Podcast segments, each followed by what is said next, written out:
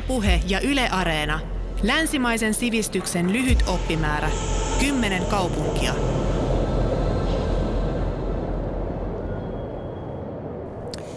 No ensimmäiset muistikuvat ovat siltä ajalta, kun olin siellä ää, opiskelijana, kauppakorkealaisena, kaupallisessa harjoittelupaikassa pankin ulkomaan osastolla ihan Pariisin siellä ää, liikekeskuksessa, siellä operan ympäristössä. Ja tuota, ensinnäkin työpaikka oli ihan omituinen, kun se oli Napoleonin aikainen rakennus, niin totta kai se oli vähän erilainen kuin täällä.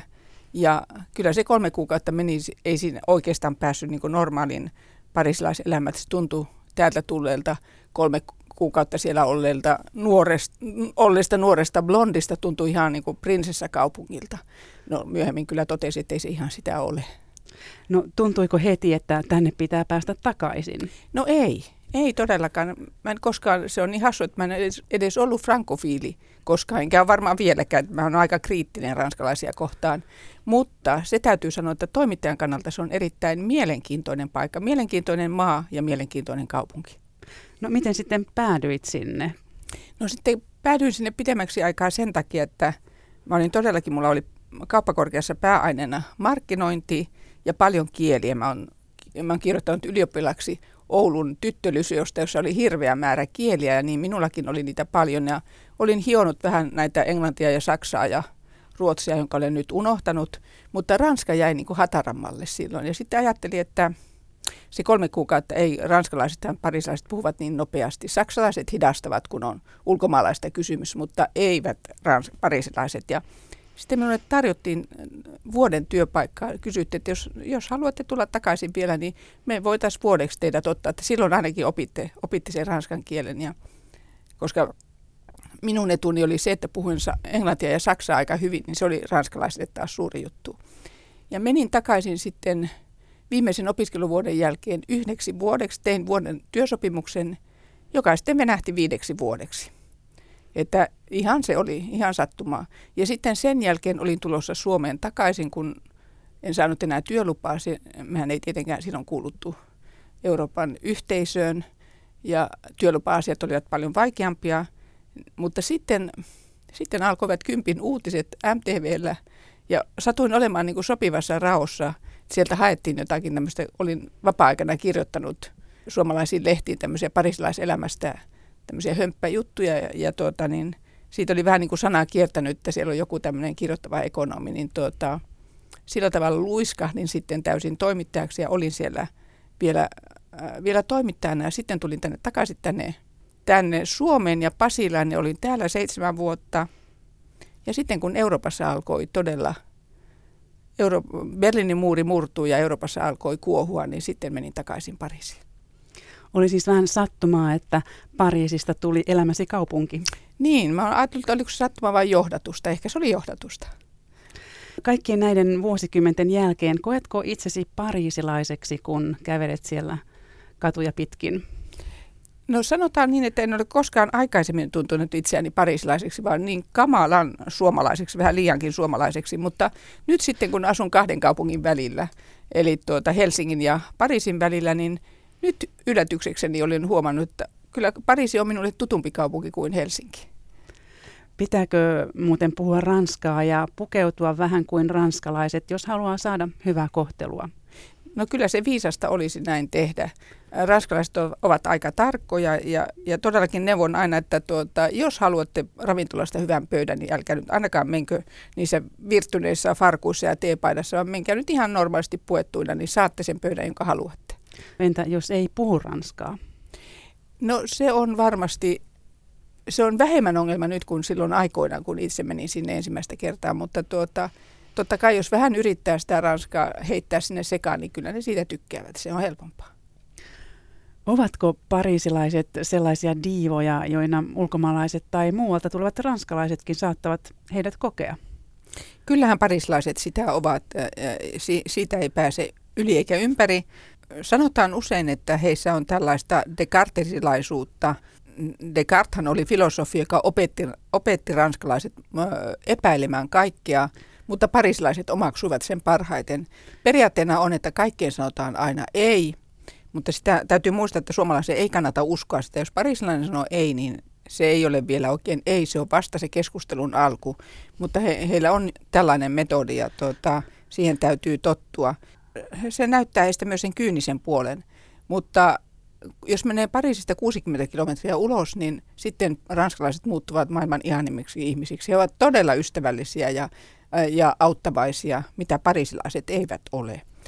Siihen varmasti on vaikuttanut ja onkin ehdottomasti vaikuttanut tämä kuningasvallan aika, joka oli niin pitkä, joka teki Pariisista itsevaltiaan, itsevaltiaan kuninkaan mukana myös tällaisen Euroopan navan ja Ranskan navan, mutta välillä myös Euroopan navan.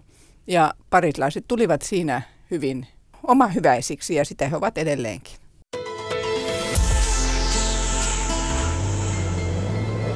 Yle puhe. Toimittaja, kirjailija Helena Petäistö, me puhutaan Pariisista. Kirjoitat äh, Pariisista kertovassa kirjassasi, että historia on Pariisissa yhä vahvasti läsnä. Esimerkiksi kotikatusi oli aikoinaan ketojen halki kulkeva kärrytie, joka vei luostariin. Joo, kyllä, ja siinä se, siinä se kiemustelee edelleenkin. Jos kävelen 50 metriä asunnostani vasemmalle, niin sieltä näkyy, talojen yli näkyy sitten tämä Saint-Germain-de-Prén kirkko, joka on Pariisin vanhin suurista kirkoista. Ja kyllä se aika, sanoisinko, outo näky on oikeastaan, kun ajattelee, että se on, se on niin tuota, vanha. Eihän ne sen kadun äh, talot ehkä välttämättä eivät enää ole niin vanhoja. Itse asun 20-luvun talossa, mutta tuota, ei siellä mitään myöskään moderneja taloja ole.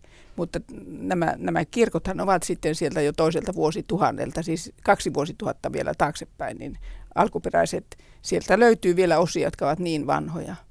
Ja nämä kaikki kuitenkin ovat jäljellä siellä aika hyvin, tai ainakin paremmin kuin monissa muissa maissa.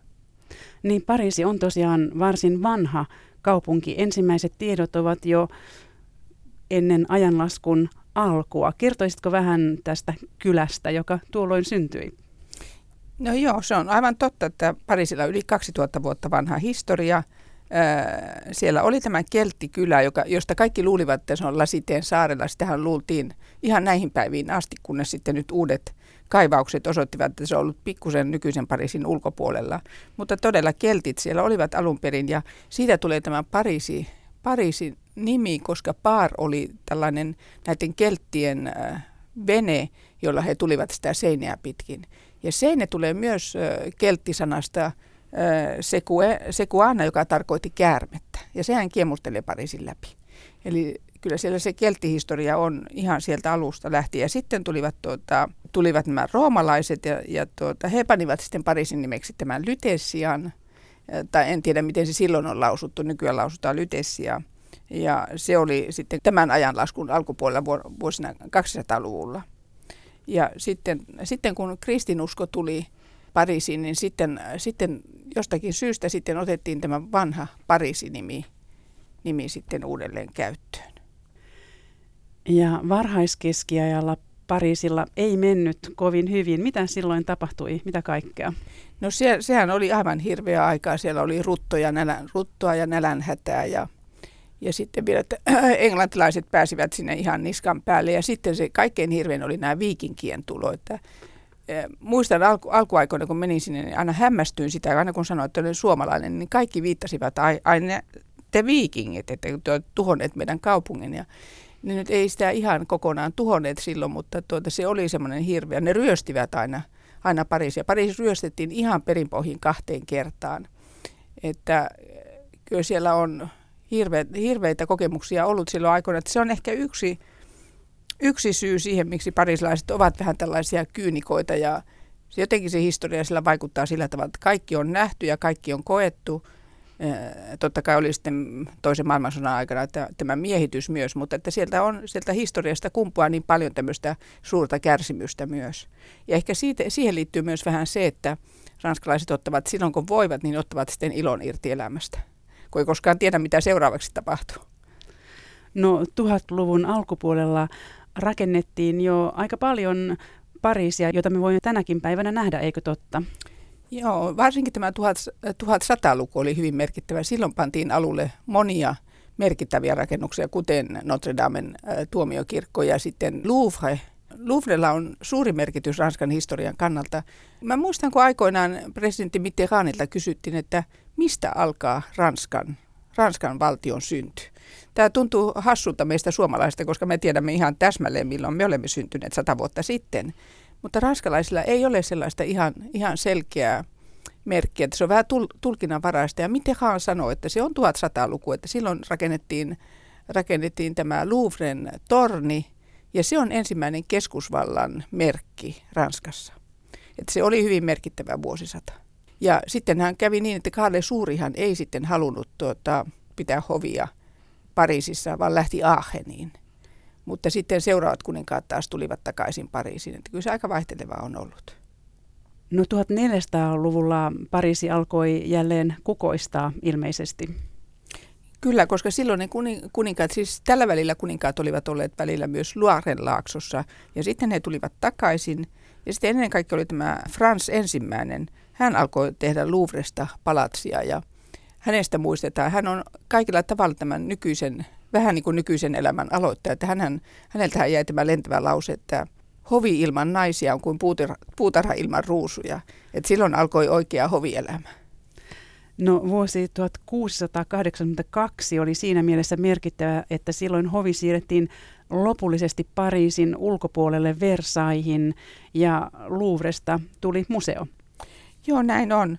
Ja sehän johtui siitä, että, että kuningasvalta ei oikein tykännyt enää olla siellä keskellä Pariisia, koska ne, siinä oli, tuntui jo näitä vallankumouksen niin kuin etu, tällaisia niin kuin etukäteismerkkejä, että siellä oli kapinoivia, kapinoivia kansalaisia jo silloin ja, ja kaikki oli siinä ihan Louvren lähellä. Louvre oli hirvittävän rauhaton paikka ja siihen aikaan tietysti joka paikassa haisi ja oli, oli näitä, näitä tuota, koska kaikki sitten kaadettiin kadulle nämä, nämä tuota, vedet ja jopa, jopa pissapotat kaadettiin kadulle, niin tuota, eihän se kovin miellyttävää siellä ollut. Eli sitten aurinkokuninkaan aikana todella lähdettiin sinne Versaihin, jota oli rakennettu hänen aikanaan pitkään. Ja sillä tavalla Louvresta tuli sitten tämä maailman suurin taidemuseo. Eli siellähän on tällä hetkellä 460 000 teosta, että niin, niin suurta ei ole missään. Ja nyt Louvrella on, tämä on niin uusinta uutta, että Louvrella on nyt kaksi sivukonttoria. Toinen on Pohjois-Ranskassa ja toinen on nyt Abu Dhabissa, joka, jonka Macron kävi, presidentti Macron kävi avaamassa vähän aikaa sitten. Siellä on niin paljon niitä töitä, että niitä riittää sitten tämmöisille sivukonttoreillekin. Mainitsit tuossa jo tämän kuohunnan. Kuinka suuri vallankumous vuonna 1789 näkyi Pariisissa? No kyllä kai se näkyy kaikista eniten, jos ajatellaan ihan normaalin, elämä, normaalin ihmisen elämä, niin kyllähän se näkyy siinä, että giljotiini ilmestyy sitten giljotiinit ilmestyivät Pariisinkin katukuvan, olivat siinä Konkoden aukiolla, että jos yleensä pidetään, että Konkoden aukio on maailman kaunein, se on maailman suurin ja myös maailman kaunein aukio, varsinkin iltavalaistuksessa, niin sillä on älyttömän äh, verinen historia, että vallankumouksen aikana Ranskassa giljotiinilla tapettiin 30 000 henkeä ja siinä Konkoden aukiolla tuhansia, en tiedä tarkkaan kuinka monta tuhatta, mutta se oli se, se, oli se suuri, suuri muutos, että se elämä muuttui täydeksi kaaukseksi. Ja ensin tapettiin, päämääränä oli tappaa kaikki aateliset ja kaikki, kaikki se kirkonväki, joka ei luopunut kristinuskosta tai kirkon uskosta. Ja sitten kun he rupesivat lopulta tappamaan vielä toisiaan, niin sehän meni aivan täydeksi kaaukseksi. Ja kun ajattelin, että sitä ei ole enempää kuin ne runsaat 200 vuotta, niin tuota, ei se ole ihme, että siellä on, mellakoidaan edelleenkin. Jos sitten puhutaan vähän Pariisin arkkitehtuurista, tai Pariisin ehkä kuuluisin katu Champs-Élysées on peräisin 1600-luvulta. Se muuttui hienoksi 1800-luvulla ja nykyään siellä on lähinnä turisteja. Kertoisitko vähän kadun synnystä? Joo, se on ihan valitettavaa, että siitä on tullut nyt tämmöinen pelkkä turistikatu, koska sillä on niin hieno, hieno historia. Sehän lähti alun perin sieltä Tuilerin, pu, puisto oli Louvren lähellä, jossa niin kun muistetaan näitä kuvia, jossa kuningasperhe kävelytti niitä ä, lampaita silkkirauhojen nokassa. Ja, ja se oli semmoista, tavallaan jäljiteltiin vähän niin kuin maalaiselämää. Hieno puisto ja se oli, kuningattarina oli Katarina de Medici, joka sitten, joka tuli sieltä Firenzestä, hienosta Pittin palatsista ja hän halusi sitten vähän matkia sitä, mitä hän oli kotonaan tuntenut ja nähnyt ja hänelle se, edes se Tuilerin hieno puisto ei riittänyt, vaan halusi jatkaa sitä. Ja siitä se sitten lähti kohti Chans, nykyistä Champs-Élysées, se, hän sen puistokäytävän, ää, puistokäytävää pidennettiin sitten sinne, sinne niityille, eli Champs tarkoittaa niittyjä. Ja sitten kun Madame Pompadour oli, oli niskan päällä Ranskassa, hän oikeasti oli hyvin tärkeä. Voisi melkein sanoa hallitsija, koska hänen silloinen kuningas oli aika heikko, niin hän sai sitten hänen aikanaan, hänen veljensä oli, veljensä oli huomattavassa asemassa ja hänen aikanaan sitten Champs-Élysées ähm, vietiin sinne nykyisen riemukaaren sille asti, sinne kukkulalle, mutta siitä vielä alaspäin seinälle asti, että sillä, siitähän tuli hirvittävän pitkä, pitkä perspektiivi.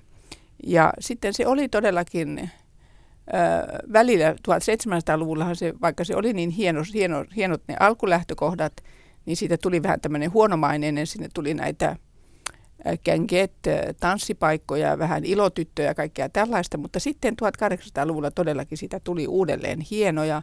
Sinne tuli näitä hienoja kahviloita alkoi tulla ja, ja hienosto, rouvat ajo, ajoivat aina kärryillään siitä edes takaisin champs ja menivät Pulonen puistoon ja tervehtivät aina vaunuista toisiaan. Että siitä tuli sellainen paikka, jossa piti olla, olla näkyä ja tulla nähdyksi, nähdä muita ja tulla itse nähdyksi. Ja, ja sitten siihen maailmannäyttelyiden aikana siihen rakennettiin tämä Palais, eli tämä suuri palatsi, jossa on nykyään todellakin Pariisin parhaimmat taidenäyttelyt. Siihen aikaan sinne sitten ehtivät tulla nämä autot, uusi keksintö autot, ja niiden suuria näyttelyitä alettiin pitää siinä Grand Palaisissa, ja ne lähtivät sitten näyttäytymään champs myös, että sillä tavalla champs jatkoi elämänsä edelleenkin. Sitten siitä tuli kahviloiden ja elokuva, elokuvateatterien pyhintä aluetta. Ja muistan hyvin silloin 70-luvulla, että aina mietittiin illalla, että no mennäänkö nyt latinaisen, tai mennäänkö Saint-Germain-de-Prélle vasemmalle rannalle vai mennäänkö Champs-Élysées'lle. Että kyllä silloin käytiin molemmissa. Mutta nyt valitettavasti ei, tu, ei tule siis tavallisilla parislaisilla ei tule mieleenkään lähteä illalla Champs-Élysées'lle. Se on nyt niin turistien valtaama. Mainitsit tuossa jo maailmannäyttelyt. Mikä merkitys niillä on ollut Pariisin kehittymiselle? No niillähän on ollut erittäin suuri merkitys. Ens, ensinnäkin Pariisin metro tuli maailmannäyttelyiden ansiosta. Se viimeinkin saatiin. Lontoon metrohan on kymmenen vuotta vanhempi. Se on niin kuin parislaisille edelleenkin vähän semmoinen huono, huono kohta historiassa, että lontolaiset saivat mokomat niin aikaisin se oman metronsa. Mutta parisilaisille oli taas jälleen kerran tämä, että siitä piti tulla maailman hienoin metro ja sitten ei päästy koskaan sopuun, että mikä se maailman hienoin metro on. Mutta sitten kun tuli tämä maailmannäyttely, ensimmäinen maailmannäyttely, niin sitten oli ihan pakko saada se metro. Ja, ja se on aika jännä juttu, että se metro, ensimmäinen metrolinja, se on tämä ykkönen, niin se rakennettiin kahdessa vuodessa. Että se oli kyllä ihan mieletön juttu ja se saatiin hyvin toimimaan. No sitten tulivat tietysti nämä Grand Palais ja sitten tämä pienempi näyttelypalatsi Petit Palais ja sitten äh, Trocaderon suuri palatsi kanssa. Näitä tuli näitä huomattavia nähtävyyksiä, jotka ovat tällä hetkellä nähtävyyksiä, ne ovat todellakin sieltä maailmannäyttelyiden ajoilta. Ja ennen kaikkea tietysti Eiffel-torni vuodelta 1889. No kuinka La Belle Époque, kaunis aika, näkyi Pariisissa 1800- ja 1900-lukujen vaihteessa? No se oli todellakin, niin kuin joku on kääntänyt, Armasi Pulla käänsi sen ihanaksi kaudeksi. Eli sehän oli tämmöinen 40 vuotta rauhan aikaa ja Pariisista tuli tällainen Euroopan suuri huvittelukeskus. Siis siellä oli nämä suuret boulevardit. Ja äh, Napoleon kolmas, eli tämän ensimmäisen Napoleonin veljenpoika, oli se, joka rakensi, rakensi tätä, tätä Pariisia. Tulivat nämä, todellakin nämä suuret boulevardit ja niiden varsille sitten hienoja ravintoloita ja äh, teattereita ja kaikenlaista ja kahviloita. Niistä ei enää kovin paljon ole jäljellä, paitsi Maxims, Ää, mutta nyt siitä on tullut tämmöinen täysin turistiravintola, koska sen, sen osti Pierre Cardin, tämä muotisuunnittelija, ja tuotteisti sen niin täysin, että parisilaiset eivät itse enää, enää paljon sinne vitsi mennä, että se on vähän harmi. Mutta jos haluaa käydä katsomassa, että minkälaista se Belle Epokin aikainen ää, miljö oli, niin siellä se on alkuperäisenä edelleenkin. Se oli suurta ilonpidon aikaa. Ja Montmartre veti puolensa taiteilijoita. Montmartre veti silloin puolensa taiteilijoita, eli Picasso oli se suuri, suuri vetonaula silloin, jo silloin, tai siis tajuttiin kyllä, se oli Picasson sinistä kautta. Ja hän eli hyvin, hyvin vaatimattomasti. Kaikki nämä taiteilijat, surrealismi keksittiin siellä ja tuota, monta muuta suunta. Impressionistit olivat siellä myös. He olivat hyvin köyhiä ja todella elivät sille niin kuin taite, taiteelle taiteen vuoksi, että he eivät todellakaan saaneet rahaa, jos ajattelee niitä hirveitä miljoonasummia, jotka, joita heidän taiteestaan nykyään saadaan. Siellä oli joitakin taidekauppiaita Pariisissa, jotka ymmärsivät, että näistä vielä tulee jonakin päivänä jotakin. He pitivät heitä hengissä, ostivat sen verran niitä taideteoksia, joilla sitten myöhemmin rikastuivat aivan valtavasti. Eli se oli se Montmartren suuri aika, oli silloin 1800-luvulla. Ja sitten myöhemmin siir- Picasso siirtyi sitten sieltä toiselle puolelle Seiniä, eli Montparnassen alueelle. Siellä alkoi sitten uusi taiteilijoiden kausi Montparnassen taiteilija-alueella.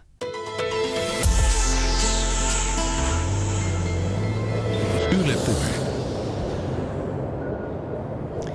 Toimittaja ja kirjailija Helena Petäistö, me puhutaan Pariisista, kaupungista, jossa olet tehnyt pitkän työuran ja asut yhä siellä osittain.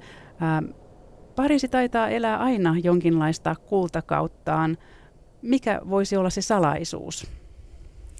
No Pariisi on kyllä, kyllähän siinä varmasti on se, että se on niin inspiroiva ympäristö, koska se on, niin, se on osattu säilyttää niin kauniina, että pelkästään Pariisi kuuluu näihin. Mä olen aina sanonut, että Euroopassa on muutama tämmöinen tunnelmakaupunki ja Pariisi kuuluu niihin, että kun sinne menee, niin ei välttämättä tarvitse, siellä voi tehdä niin hirveästi asioita, käydä taidenäyttelyissä ja shoppailla ja käydä elokuvissa ja teatterissa ja ihan mitä vain – mutta jos ei halua, niin ei siellä aika mene hukkaan silloin, että siellä voi todella fiilistellä ja istua kahviloissa ja kävellä Luxemburgin puistossa. Että se, se, siellä on tunnelma aina tällainen vähän, voisi sanoa, että vähän niin kuin elokuvista ainakin, jos sinne menee ulkopuolella menee. Sitten tietysti jos tekee, niin kuin minäkin joudun siellä tekemään 25 vuotta kirjeenvaihtajana, niin silloin kun siihen joutuu siihen arkipäivään, niin sitten se on kaikkea muuta. Mutta onneksi sinne menevän turistin ei tarvitse välittää siitä, vaan nauttia siitä Pariisin, miten sanoisin, siitä Pariisin viehätysvoimasta täysin rinnoin. Niin siellä ei ole kovin paljon tornitaloja, miksei? Siellä on yksi ainut ö, oikein paha tornitalo, tämä 60 kerrosta. Se on Euroopan korkein tämä Montparnassen torni jonka Pompidou siihen pisti ja ra- parisilaiset säikähtivät niin hirveästi tämmöistä hammasta tähän nyt kaupungin keskustaan. Pitikö tollainen siihen panna? Ja siellä tehtiin sitten presidentti Giscard d'Estaingin aikana periaatepäätöstä Pariisista ei tehdä New Yorkia. Ja nyt kaikki nämä historiallisen keskustan alueelle, siellä ei saa rakentaa tornitaloja. Se huomattiin hyvin, hyvin nopeasti, että Pariisia, jos Pariisi halutaan pitää Pariisina sellaisena Pariisina, jonne turistit haluavat tulla tai ulkomaalaiset haluavat viettää sillä aikaansa, niin sitä ei todellakaan kannata lähteä pilaamaan. Että onneksi ää, ranskalaiset tämän tajusivat, parislaiset tämän tajusivat ja sitten nämä, se ei tarkoita sitä, että Pariisissa ei olisi moderneja torneja, mutta ne ovat kaupungin ulkopuolella. Että ne, ne, niiden rakentaminen aloitettiin jo 50-luvulla, eli hyvin varhain. Mutta tämä La Défensen kaupungin osa on sinänsä tosi mielenkiintoinen, että sinne kannattaa kyllä mennä. Metro kulkee sinne ihan vartitunnissa ja siellä ovat sitten nämä Pariisin korkeimmat, oikein todella hienot pilvenpiirtäjät, niitä on siellä paljon, mutta ne eivät pilaa sitä historiallista keskustaa. No missä asioissa kaupunki on tällä hetkellä trendisetteri, edelläkävijä? No Pariisihan on tietysti niin monessa asiassa aika aika edellä. Siis kannattaa aina seurata myöskin näitä ruokaan, herkutteluun ja, ja ruoasta nauttimiseen liittyviä asioita. Usein sanotaan, meillä sanotaan usein, että, että Pariisi ei pärjää Lontoolle. No se on kyllä ihan, ihan ihme juttu, mutta se ei pidä kylläkään paikkansa, koska ne keittiömestarit, jotka ovat Lontoossa aloittaneet tämän kulinarismin, ne olivat kyllä kaikki alun perin ranskalaisia. Tai sitten lontolaisia, jotka tulivat Pariisiin opettelemaan ja palasivat sitten Lontooseen.